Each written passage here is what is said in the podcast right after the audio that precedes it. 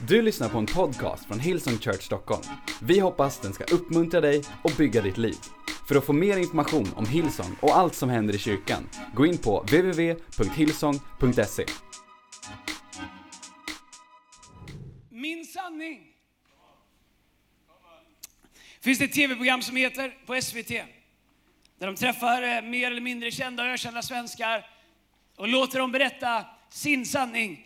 Människor som har varit omskrivna, människor som har varit, eh, fått alla möjliga typer av löpsedlar och som många människor har en åsikt om. Så finns det ett program, Cecilia någonting heter hon som har det. Och så intervjuar de den här personen, som de flesta vet vem de är. Och så får de chansen att presentera sin sanning. Och jag såg det där en gång och jag tänkte, det är ju absolut sant att allihopa av oss har någonting som vi säger är min sanning. Du har något som du säger är din sanning, jag har något som jag säger är min sanning. Här är grejen, min sanning som jag har byggt om mig själv, om mitt liv, om var jag kommer ifrån, vad jag är. Och din sanning behöver inte nödvändigtvis vara helt sann. Den kan vara sann för oss. Och har vi låtit den gro tillräckligt länge så är den sann för oss.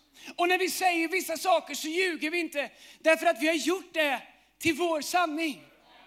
Det som du gör till din sanning definierar din potential att leva det liv som Gud har för dig. Så låt mig fråga mig, fråga mig. jag kan göra också. Och det har jag gjort i förberedelsen av den här predikan. Men låt mig fråga dig, vad är din sanning? Man säger att alla vägar bär till Rom. Man säger att var och en blir salig på sin tro. Man säger att om det känns bra så är det sant för dig. Det finns människor som spränger andra människor och tycker att det känns bra så det är sant för mig. Hur många vet att bara för att det känns bra behöver det vare sig vara rätt, sant eller riktigt.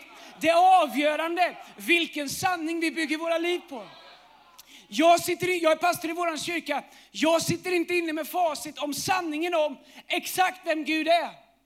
För hade jag vetat exakt hur Gud är så hade jag också varit Gud och då hade du varit in trouble. För han är bara god och det är inte jag.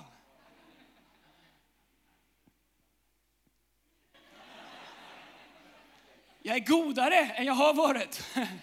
Men jag är inte bara god. Så vad är din sanning?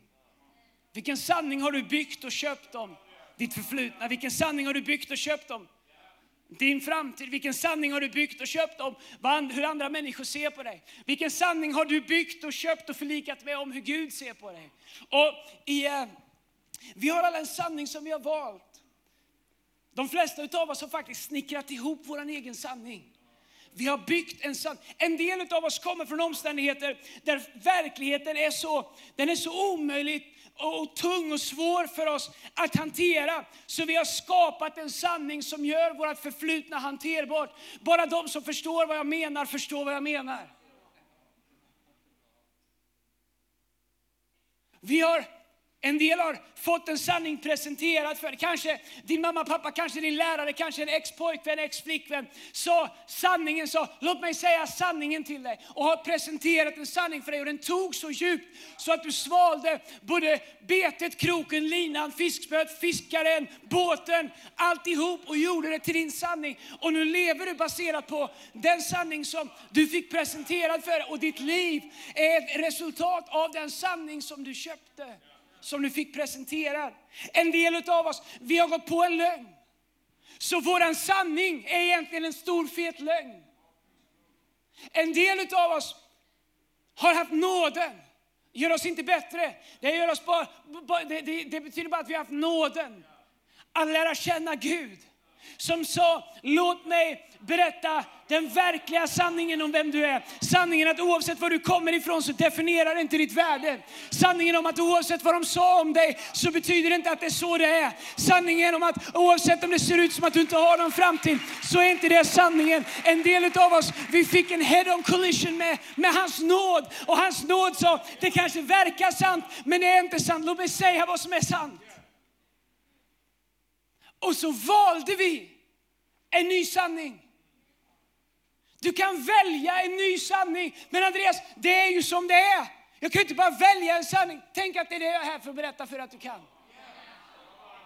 Du kan här ikväll välja en ny sanning om dig själv, om vem Gud är, om ditt förflutna och om din framtid. Jag fick en fråga av en intervju Andreas, och en fin journalist, jag ska inte säga vilken kristen tidning det var, men eh, de ville ha en vinkel om att Andreas, är det inte svårt att flytta lokaler? Jag sa nej. Men det måste ju vara bökigt. Nej, nej egentligen inte. Det måste vara svårt att få med alla människor. Det är det jag minst orolig för. För om de, om de bara hade känt vår kyrka så inser du att, att det, finns liksom inga, det finns inget vi kan göra för att inte få er att komma till Guds hus. Jag försökte hitta en vinkel. Men vet du vad? Jag bara bestämde mig när jag visste att vi måste flytta vidare. Att sanningen om vår framtid är att Gud såg den komma långt innan vi ens visste vad det skulle vara. Sanningen är att han har allting i sin hand.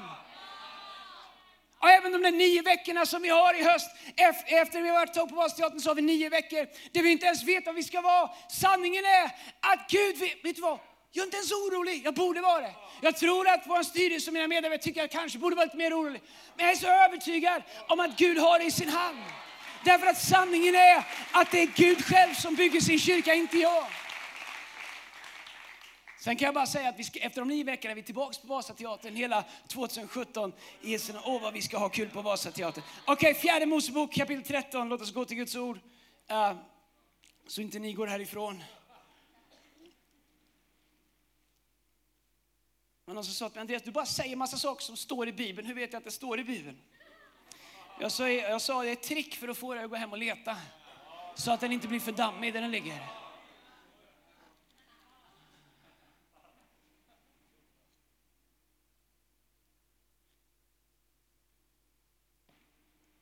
Fjärde Mosebok kapitel 13, vers 17. Vi ska läsa massa bibelverser här idag.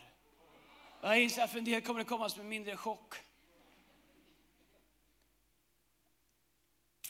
Men en vis man och många med mig sa att ju mer Guds ord man läser, ju mer finns det för den helige Ande att jobba med i våra liv. Och ibland så gillar jag bara att läsa mycket Bibeln. Faktum är att Guds ord är så levande så vi skulle bara kunna träffas här och jag satt mig på en stol och läste några kapitel och du har potential att gå härifrån förvandlad. Men lyssna, jag ska, jag ska läsa en story för dig, en sann story.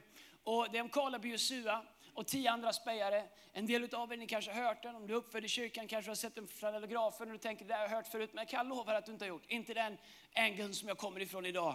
Så häng, häng med här, kapitel eh, 13, vers, eh, vad sa vi? Ehm, um, 17, bra. Mose skickar ut Kaleb, Josua och tio andra spejare för att speja på det landet som Gud har lovat dem. De har kommit ur Egypten och är precis vid det landet som Gud har lovat dem. Gud har sagt ett land som flyter av mjölk och honung. Det betyder att det är stora rikedomar. Guds godhet är där. Och eh, vad heter det, nu är de där. Innan de ska inta det så skickar Mose in Kaleb, Josua och eh, tio andra spejare. Och första, eh, första 16 verserna så går de igenom vad alla heter, vilken stam de var från och alltihop det där.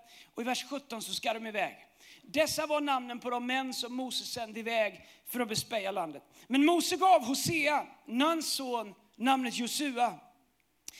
Eh, Josua betyder frälsning, eller eh, Herren är frälsning. Mose sände iväg dem för att bespeja Kanans land och sa till dem, dra upp till Negev och vidare upp till bergsbygden. Se efter hur landet är. Om folket som bor där är starkt eller svagt, om de är få eller många, om landet där de bor är gott eller dåligt, om städerna där de bor är som läger eller om de är befästa, eh, om jorden där är fet eller mager, om det finns träd där eller inte. Visa er modiga och ta med er hit av landets frukt. Det var den tid då de första druvorna mognade. De gav sig av och bespejade landet från öknen Sin ända till Rehob, där vägen går eh, till Hamat. De drog upp till Negev och kom till Hebron. Där bodde Ahiman, Sesai och Talmai, Anaks avkom, av, avkomlingar. Hebron byggdes sju år före Soan i Egypten. De kom till Druvdalen. Där skar de av en gren med en ensam druvklase. Den bars sedan på en, stång av fik, eh, på, på en stång av två man. Dessutom tog de granatäpplen och fikon. Platsen kallades sedan Druvdalen på grund av den druvklase som Israels barn skar av där. Efter 40 dagar vände de tillbaks sedan de hade bespejat landet. De gav sig iväg och kom till Mose och Aron och hela Israels menighet, eh, alltså menighet, eh, samling eller församling, i öknen, Paran i Kadesh. Där de avgav rapport för dem och hela menigheten visade de, och, och, och, och hela menigheten och visade dem landets frukt. Kolla här nu, häng med, vers 8. Och de sa till Mose, vi kom till det land som du sände oss till. Det flödar verkligen av mjölk och honung. Och här är frukt därifrån. Men folket som bor där är starkt. Och städerna är befästa och mycket stora. Dessutom såg vi avkomlingar av Anak där, alltså jättar. Amalekiterna bor i Negev, hetiterna, jebusiterna och amoréerna bor i bergsbygden och kananéerna bor vid havet ut med Jordan. Men Kaleb lugnade folket inför Mose och sa, låt oss genast dra dit upp och inta landet. Sannerligen, vi kan göra det. Men de män som hade gått upp med honom, alltså de andra tio som inte var Kaleb och Josua, sa, vi kan inte dra upp mot detta folk, ty de är för starka för oss. Och inför Israels barn talade de illa om det land de hade bespejat, alltså om Guds löften, och sa, det land som vi har vandrat igenom och bespejat är ett land som förtär sina inbyggare. Och allt folk som vi såg där var resliga män. Vi såg också jättarna där. Anaks barn kom från jättestammen och vi var som gräshoppor i våra egna ögon och så var vi också i deras egna ögon. Tio människor går in och tittar på samma sak och skapar sig två helt olika sanningar om hur läget är. De kommer tillbaks till Mose, kommer tillbaks till Aron, Aron och ska presentera min sanning. Precis som i intervjuprogrammet så får de en timme där de ska berätta sin sanning. Kaleb och Jesua säger, ja, de är stora. Men Kaleb och Jesua, de väljer att ta avspark. Jag, jag, jag, pratar, jag kommer inte ihåg vad jag pratar, jag pratar så mycket, jag tror det var på kickoffen, om simningen. En sport som är spännande, lite svår att förstå. Det är vare sig boll, klubba eller bössa med i sporten, men det är en fantastisk sport. Måste man tycka om man håller på med den. Och, och, och de simmar fram och tillbaks där. Och, och, i mössor och grejer. Och, och det är grymt. Men jag, är bara, jag är bara avundsjuk för, har du sett kropparna på de grabbarna som simmar där? My God, snacka om att man får dålig självkänsla. Uh, min sanning. Men det är rätt grymt när de kommer bort till, till liksom den änden de inte startar ifrån. Och så vänder de och så sparkar de ifrån och tar sats mot väggen. Kaleb och Josua när de ska presentera sin sanning väljer att ta sats, att sparka ifrån utifrån Guds löften, utifrån Guds sanning. Så när de ska börja tala om sin sanning så tar de spjärn emot Guds sanning och så gör de sin sanning i linje eller parallell eller lika som Guds sanning. Och de har sett samma saker. De jättarna de såg var lika stora. Festerna de såg, de befästa städerna var lika stora. Alla folk de hade sett var lika stora som de andra tio. Men de valde att ta spjärn emot, att ta sats emot det Gud hade sagt. Och de tog sin utgångspunkt ifrån att Gud har sagt, och säger de, om, senare säger de, om Gud har sagt att vi kan ta landet så kan vi sannerligen ta landet. Därför så står det några kapitel senare att, att Gud säger om Kaleb och Josua, i min tjänare Kaleb och Josua har jag funnit människor med en annan ande. Alltså deras ande gjorde att de såg en annan sanning. Sen kommer de andra tio som har sett samma sak som Kaleb och Josua, men när de ska börja presentera potentialen så tar de avstamp ur sin egen fruktan. De tar avstamp ur sin egen otillräcklighet. De tar avstamp ur sitt eget dåliga självförtroende, ur sin egen dåliga självkänsla. Åh, vad jag så ofta känner mig som de tio. Jag tittar på Guds löften, jag läser om vad han har lovat, jag lyssnar på Stephen Furtick och jag känner att jag kan ta hela världen. Och sen när jag ska göra det så så vågar jag inte fullt ut ta avstamp utifrån sanningen om vem Gud säger att jag är och vad han har potential att göra inom mitt liv. Så jag fegar och så tar jag avstamp utifrån det som är rationellt, det som är logiskt, det som ändå är liksom, vi får ju lugna ner oss lite grann här. Vi kan ju inte se till att flyga iväg hur mycket som helst. Du förstår, det fanns mycket logik i vad de tio spejarna sa. Det fanns en ganska stor reason i vad de sa. Det var stora jättar här. De var fruktansvärda. De kanske kände sig som gräshoppor och de sa sa bara det logiska och allihopa där svalde deras sanning för den lät ju så logisk. Kan jag få säga till dig att Guds sanning inte alltid är logisk? När han säger att han är mäktig att göra långt mycket mer än du kan ana, tänka, tro eller förstå, så går det över vår logik. Det gör att vi måste välja våran sanning. Här idag så sitter vi på Cirkus. 900 människor sitter här med sin egen sanning. Min fråga är, vad har du tagit avstamp ifrån när du formade och valde sanningen om ditt liv? sanningen om din framtid, sanningen om ditt förflutna, sanningen om ditt äktenskap, sanningen om ditt företag, sanningen om ditt, ditt, ditt själsliv, sanningen om dina tankar. Vad tar du av? Du förstår, sanningen står för sig själv. Det enda vi måste göra är att välja att ta avstamp ifrån den. Vi måste välja sanning. Om vi inte aktivt väljer så kommer livet välja sanning åt oss. Och så ofta i mitt liv har jag inte valt den sanning som Bibeln säger att jag ska välja. Utan jag har överlämnat åt livet att välja sanning åt mig. Och det har tagit mig till en plats där jag försöker leva det liv som Gud har kallat mig till. Men på en grund som inte håller för det som Gud har bett mig att göra. Därför att jag har ställt mig på fel sanning. Du förstår, du kan inte säga nej men jag vill inte välja. Du behöver inte välja, men inse att det också är ett val. Inse att du väljer hur du än gör. Du säger Andreas, du vet inte var jag kommer ifrån, jag kan inte ändra på det som har varit. Nej, men du kan låta Gud få lysa med sin sanning på det som har varit och säga, vet du vad, de där såren kan jag läka till er så att dina ärr inte längre är öppna sår om det som har varit utan ett vittnesbörd om min nåd och min kraft som gör att andra människor kan hitta hopp i sin framtid. Du förstår, Gud kan ta ditt förflutna hur den är. Vi lever inte i förnekelse, vi låtsas inte om. Bibeln säger, i den här världen får ni lida, men var vid gott mod för jag har övervunnit världen. Bibeln säger, Eh, eh, though the sorrows may last through the night, his joy comes in the morning. Han låtsas inte om att livet inte är tufft, men han säger, jag är med er alla dagar in till tidens slut. Han säger att han aldrig lämnar oss, han aldrig överger oss, att inget kan rycka oss ur hans hand. Han säger att eh, välj en sanning som inte är baserad på det logiska, hur det ser ut. Välj en sanning. Psykologer pratar om. Peder Levenhaupt som är för smart för sitt eget bästa jag vet inte hur svårlärd man är när man snart är 30 och fortfarande går i skolan. För mig räckte nio år. Jag vet inte. Det är min sanning. Han har studerat hur vi skriver om berättelsen om vårt eget liv. För, som en copingmekanism. För att kunna existera i vår egen tillvaro. Så skriver vi en storyline, vi skriver ett manus i vårt eget huvud så formar vi vårt liv som skribenter, som manusförfattare, som romanförfattare. Skriv. Alla vi människor gör det. Vi gör samma sak med Gud, vi gör samma sak med vårt äktenskap, vi gör samma sak med vår egen självbild, där vi kommer ifrån och dit vi är på väg. Ditt huvud är en manusförfattare som skriver hela, hela, hela, hela tiden. Alltid, alltid, alltid, alltid. Men här är grejen. Antingen håller den helige Ande i pennan.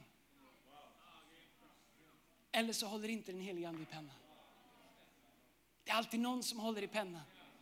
Att inte be den helige Ande komma och skriva manuset till våra liv är att överlämna åt vem som helst att komma och skriva vad de vill när storyn om oss själva ska skrivas. Dessutom finns det en som Jesus har besegrat som gärna vill få några ögonblick med pennan. Som vill tala om för dig hur värdelös du är. Som vill tala om för dig när du syndar eller när du faller. Hur, hur, hur, kast du är att Gud inte älskar dig. Han är snabb djävulen att ta pennan och skriva i ditt inre om hur långt bort ifrån Gud är. Skriva skam med stora bokstäver, skriva förkastelse med stora bokstäver, skriva dåligt självförtroende med stora bokstäver. Medan den helige Ande, när vi faller, han släpper pennan, böjer sig ner, lyfter oss upp och säger vi fortsätter storyn där vi tog en paus senast. Låt mig fortsätta att skriva därför att han säger att redan när du formades i din mammas mage så skrev han ner alla dagar i livets bok innan någon av dem hade kommit. Han säger jag har en plan, jag har ett purpose, jag har ett destiny, jag har en framtid. Han har redan skrivit storyn om ditt liv om du väljer Guds sanning för ditt liv. Åh, jag predikar till mig själv här ikväll. Det andra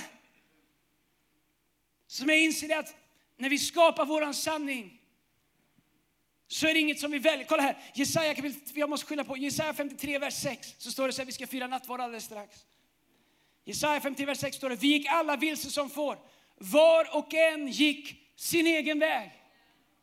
Alltså var och en av oss valde vår egen sanning, vår egen väg. Men all vår skuld lade Herren på honom. Alltså, Jag är så tacksam att vi har en Gud som inte straffar oss för att vi har valt vår egen sanning. Utan tvärtom att Jesus kom ner och köpte sig rätten att få visa oss sin sanning om vilka vi verkligen är. I Efesierbrevet kapitel 1, vers 12, tror att det är, kanske 11, vers 12, så står det i the message, it's in Christ we find out who we are and what we're living for. att Jesus kom och gav sitt liv och all skuld blev lagd på honom så att vi i Kristus kan upptäcka vilka vi verkligen är och vad vi verkligen lever för. All right. Och vi kommer skapa oss en sanning som får oss att kunna leva med våra omständigheter. Om du är otrogen så kommer du börja skapa dig en sanning om varför du var tvungen att vara det. Om du trycker ner andra människor kommer du skapa en sanning om varför det är okej okay att göra det. Du kommer skylla på någonting. Om du är oärlig så kommer du skapa den, så vi kommer forma en sanning. Om du inte gillar allt vad Gud säger så kommer du klippa ut de bitarna du gillar och så forma din egen sanning. Kanske kommer du vara frustrerad för varför ordet inte riktigt fungerar för dig. Men titta här, eh, eh, när jag studerar det här så, så inser jag att Gud har en sanning om oss som vi kan välja. Men här är grejen. När vi väljer Guds sanning, låt mig säga det här så lugnt och pedagogiskt jag kan. Det här är det viktigaste jag har att säga ikväll. När jag väljer Guds sanning så väljer jag bort rätten till att forma min egen sanning. När jag väljer Guds sanning så har jag inte längre rätt att forma min egen sanning för att ursäkta mina egna omständigheter. Därför att min sanning och Guds sanning kan inte existera samtidigt. Kolla här, hur, vad, vad, menar jag med det? Följ med mig till Johannes evangelium kapitel 8, vers 31 och 32. Ganska känt bibelställe om du har läst Johannes några gånger. Så står det så här. Jesus sa till de judar som hade satt tro till honom. Om ni förblir i mitt ord är ni verkligen mina lärjungar. Okej, okay, vilka är det han talar till? Han talar till människor som har studerat skrifterna, som har studerat Tora, som har studerat bokrullarna, som vet vad Gamla Testamentet säger om Messias. Så han talar till människor som vet någonting. Okay? Han säger om ni förblir i mitt ord är ni verkligen mina lärjungar. Och kolla vad han säger här. Och ni ska förstå sanningen. Och sanningen ska göra er fria. När jag läste det här bara för några veckor sedan, jag tror jag vet inte vart jag var, jag var satt på någon konferens eller något flyg, jag var inte hemma. Så bara var som ett, det bara förändrades, det, jag har läst det miljarder gånger, men det förändrades därför att jag ser helt plötsligt vilka han talar till. Han talar till människor som kan någonting. Som kommer med vetskapen om att jag kan Bibeln, jag kan skrifterna, jag kan. Och så säger han till dem, så här, han säger, ni ska förstå sanningen. Och jag inser att det är inte sanningen som gör mig fri. Det är sanningen jag förstår som gör mig fri. Att vi kan säga det är sanningen gör oss fria, men det är inte sant. För Jesus säger, det är inte alls bara sanningen som gör dig fri. Det är sanningen du förstår som gör dig fri. Så han säger till dem, hej, det är sanningen du förstår. Sanningen är Jesus. Jesus säger, jag är vägen, sanningen och livet. Ingen kommer till Fadern utan mig. Så han säger, hej, det är sanningen du förstår. Vad är det han säger? Det är bara när du får en personlig uppenbarelse om vem Jesus Kristus är i en personlig relation i ordet. Det är bara då sanningen kan börja göra dig fri. Det går inte bara att ta Guds ord och säga, oh, jag känner jag sitter fast. Brrr. Johannes 8.32, sanningen ska göra mig fri. Ja, jag bara bekänner. Det gör ingenting. Verkningslöst.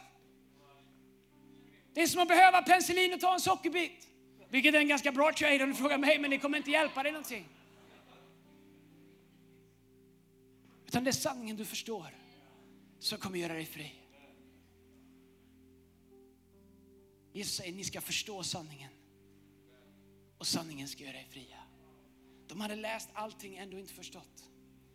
De hade gjort allting rätt, ändå inte förstått sanningen. De hade skrivit sin egen identitet utifrån år av studier i skrifterna, ändå inte förstått det mest grundlärande. Så säger Jesus, ni ska förstå sanningen. Och sanningen ska sätta er fria. Nu talar han till judar som försöker uppnå rättfärdighet genom att hålla lagen. Genom att vara duktiga på att skärpa sig, sköta sig, göra allting rätt. Ändå aldrig nå upp.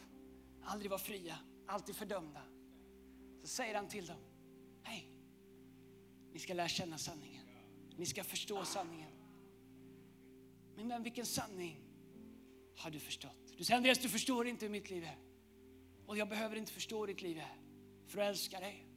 Och för att veta att när du förstår sanningen om vem Jesus är så kommer ditt liv förändras. Det är det som är så underbart. Det är det som är så underbart med Jesus, att när Jesus kommer så tar han bort allt fokus från oss och sätter det på sig själv. Han tar bort bördan ifrån oss att nå upp till frälsning, nå upp till vishet, nå upp till frid. Han säger, det är inte dig det handlar om.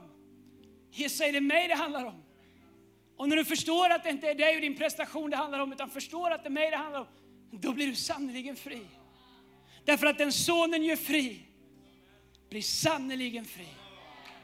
Och när du förstår att sätta ditt hopp till Jesus Kristus,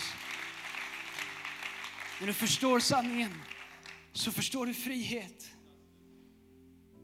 Det är sanningen vi förstår som gör oss fria. Är din sanning som du lever i samma sanning som Guds sanning om ditt liv? Det är fem grundläggande sanningar som vi måste välja i livet. Den första är sanningen om det förflutna. Faktum är att oavsett vad vi har gått igenom så sitter vi inte på sanningen om vårt förflutna. Därför att vi har sett det och upplevt det och känt det från vårt perspektiv. Och vi kan, inte säga, vi kan inte säga så var det. Vi kan säga vad vi har sett och hört och varit med om. Men bara Gud vet sanningen om det. Och slutkapitlet om sanningen går inte att skriva förrän i slutet. Du måste bestämma dig för sanningen. Jag kan titta på mitt förflutna och säga det var så, det var så, det var så. Men vet du vad? Ju längre jag lever så ser jag att mitt bland all smärta, mitt bland alla sår, så ser jag, wow, Jesus var ju där. Jag kommer ihåg, så blir jag påmind om, jag var ju 12 när Jesus gjorde det. Jag var ju 10 när Jesus gjorde det. Och så inser jag att min sanning jag har är inte, bara, den är inte så sann som jag trodde. Därför att han var inte frånvarande, han var där. Ju mer jag lär känna honom här, ju mer känner jag igen honom där. Du måste välja sanningen om ditt förflutna förflutna. Sanningen om ditt förflutna är att den tillhör inte längre dig, den tillhör Jesus. Du måste välja sanningen om ditt värde. Sanningen om vad ditt verkliga värde är. Kom on ni som är unga. Som ska passa in, som ska få bekräftelse, vilket aldrig tar slut förresten. Vi vill få vårt värde bestämt av omgivningen. Du måste bestämma vem som är sanningen när det kommer till ditt värde.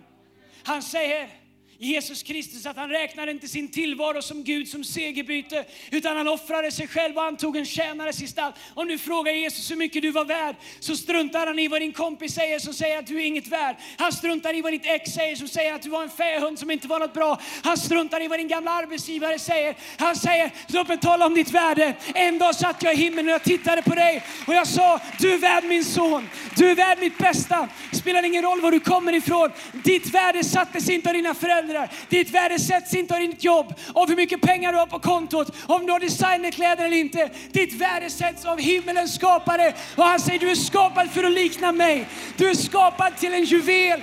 Du är juvelen i skapelsen, du är kronan på verket. Du är the apple of my eye. Du är värd allt. Välj sanningen om ditt värde. Välj att lyssna på Gud. Men om du inte läser Guds ord så kommer du aldrig förstå ditt värde, för bara här hittar du värdet. Du kommer inte hitta ditt värde på Tinder eller på speeddate eller på whatever, vilken dejtingsida du är på. Jag har inte emot någonting av dem. Det är bättre att dejta i kyrkan. Vi sätter upp en speeddatingkväll varannan onsdag här har vi tänkt framöver.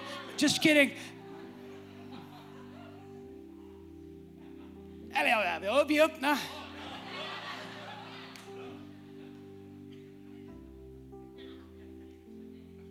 Om du vill veta ditt värde måste du läsa värdehandlingen.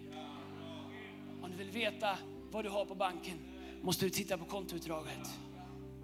Vill du veta ditt värde? Läs din värdehandling. Den finns här i.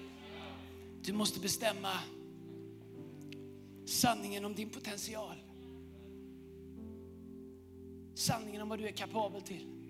Därför att från det ögonblick vi föds så föds vi inte med en känsla av att jag kan göra vad jag vill. Men vi slits mellan det Gud har skapat på insidan av oss. Allihopa av oss. Vare sig vi vågar erkänna det med ord eller inte, bär på en känsla att någonstans känner jag att jag är skapad för något stort. Även om vi inte ens vet vad det är. Men vi slits mellan det där som finns där inne och det vi ser oss själv kunna göra. Din potential är så mycket större. Gud säger, jag vet vilka tankar jag har för dig. Så mycket högre som himlen är från jorden, så mycket längre som öst är från väster, så mycket högre är mina tankar för dig. Om du frågar Gud om vad din potential är så säger Gud, oh, don't get me started, it's gonna go on all night. Värdet, potentialen av ditt liv. Alltså, det är därför du måste välja vilka som talar in i ditt liv. Det är därför jag vill att vår kyrka ska vara som att gå in i en hiss. Bara du kommer hit så ska det vara som en hiss när du bara åker uppåt. För att träffa människor som talar liv in i ditt värde, liv in i din potential. Se saker i dig som du inte såg själv. Få dig att tro på saker som du inte trodde på själv. Vi är inte här för att rätta till dig. Vi är här för att lyfta upp dig. Det är det som är vårt jobb. Okej? Okay? Den fjärde sanningen som du måste välja är sanningen om Guds ord. Och det är det avgörande. Alla de här är inte någon speciell ordning, men du måste välja sanningen om ditt ord. Det pågår ett krig i kristenheten, jag har inte tid att prata om det, men jag vill ändå säga det. Det är ett statement, så det är inget argument, det är en sanning, min sanning. Det pågår ett krig i kristenheten. Om det här är sant eller inte. Alltså det är inget krig ute bland de icke-troende. Det pågår en kamp hos oss troende om det här verkligen är sant. Och det här är som på något sätt kommer på någon form av eh, kollikurs, kollision med våran samtid. Har vi så enkelt för att stryka ut, förklara bort, skapa våran egen sanning. Du vet, det är inte sanningen som jag gör som sätter mig fri.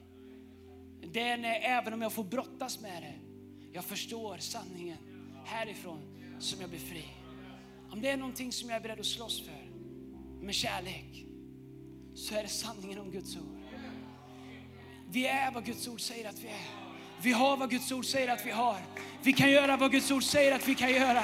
Det är inte 2016s norm som sätter, definierar vad som är sant eller inte. Nej, det är han som fanns innan någonting fanns som säger vad som är sant. Det är han som kommer finnas efter allt som säger vad som är sant. Det är han som är alfa, det är han som är omega, det är han som är skapare av himmel och jord. Det var han som talade när inget fanns, så någonting fanns. Det var han som gick ner i graven och när djävulen trodde att han hade besegrat honom så reste han sig upp och sa, det är fullbordat. Han tog dödens nycklar, han reste sig upp och han sa, nu finns det rättfärdighet frihet och förlåtelse. Min vän, det är det här som är sant och jag är villig att gå till kamp för det. Därför att det är bara den här sanningen som kan sätta människor fria. Det spelar ingen roll hur vi slipar ner trösklarna.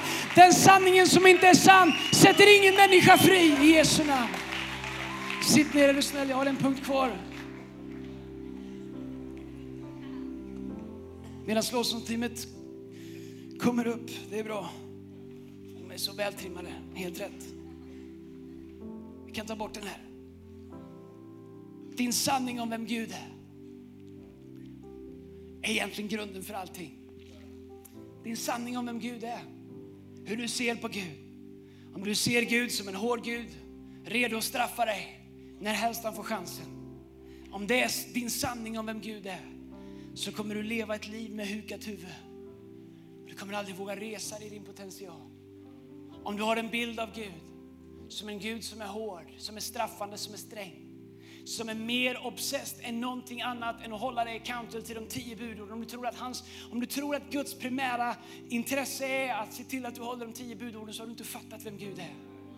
Låt mig säga någonting om de tio budorden. Gäller de eller gäller de inte? De gäller. Men vet du vad? Gud insåg att ingen av oss kan hålla dem. Så han skickade ner någon som höll allihopa för hela världen och sa eftersom ni inte kan hålla dem så håller jag dem. Och det ni inte kan, det förlåter jag er för. Om ni bara istället tror på mig, sätter ert hopp till mig och ber om min förlåtelse så kan ni få den rättfärdigheten. Så när du är i Kristus så håller du de tio budorden.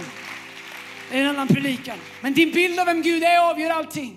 Kanske är du här idag full av tvivel. Det är okej, okay. jag har också tvivel.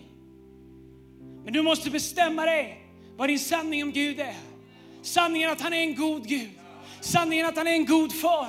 Sanningen om att han är den goda herden som leder dig på rätta vägar. För ditt namns skull, nej, för sitt namns skull. Att det är för att det gör honom så glad att leda dig rätt som han leder dig rätt. Det är för att han ska bli förhärligad. Han älskar dig. Han var på din sida innan du ens visste att det fanns en sida. Han var med dig innan du ens visste att någon kunde vara med dig. Han älskade dig innan du ens visste vad kärlek var. Du är Herre och säger Andreas, jag tror inte ens på det, så jag tror inte att det är sant. Jag säger det är helt okej, okay, därför att i Guds ögon så är du sann. Du är sann och han älskar dig. Min vän, välj sanning. Men Andreas, hur väljer jag sanning? Väldigt enkelt. Det är inget känslomässigt beslut. Inget emotionellt beslut. Det är inget så här gåshudsbeslut. Det är ett logiskt beslut. Det vi säger till våran hjärna att följa våran ande. Vad betyder det? Det betyder att vi litar mer på Gud i oss än det som vi själva kan förstå. Och så ber vi Gud, Gud ta med vårt förstående så att vi kan växa i förstånd. Det står om Jesus till och med att han växte i förstånd och vishet. Ni vet när han var 12, kanske du inte vet, men han var 12 år satt han i templet. Alla mamma och pappa, alla gick hem, Jesus satt kvar. Och det står att han växte i förstånd och vishet. Men han valde var han positionerade sig. Han, han säger, vet ni inte att jag behöver vara där min far är? Han planterade sitt hjärta i sanningen. Och så växte han i förstånd. Så växte han i vishet. Min vän, det kan förändra livet på dig om du fattar ett beslut. Den här hösten är min bön. Vi ska fira nattvard. Sen så kommer jag be för dig. Och jag vill be för alla människor. Jag har specifikt känt att Gud har bett mig, Gud lagt på mitt hjärta Jag ber för alla människor som säger Gud jag vill ha tag på din sanning om mig för till hösten 2016. Kanske det är du älskar Gud, du är med i team, du kan vara pastor, och låtsasledare, privat, vad du vill, det spelar ingen roll. Men du säger Gud jag behöver bara få tag i sanningen om vem jag är, sanningen om vad du har för mig. Jag känner det för mitt liv, Gud jag behöver sanningen för den här hösten. Jag har inte tid att gå på halvsanna vägar. Jag har inte tid att gå på vägar som ser bra ut men som inte är sanna. Jesus, du är vägen, sanningen och livet. Hjälp mig att förstå sanningen så sanningen kan sätta mig fri till allt som du har kallat mig till. Ska vi stå tillsammans? Du har lyssnat till en podcast från Hillsong Church Stockholm. Om du vill veta mer om vår kyrka eller om våra söndagsmöten, surfa in på www.hillsong.se.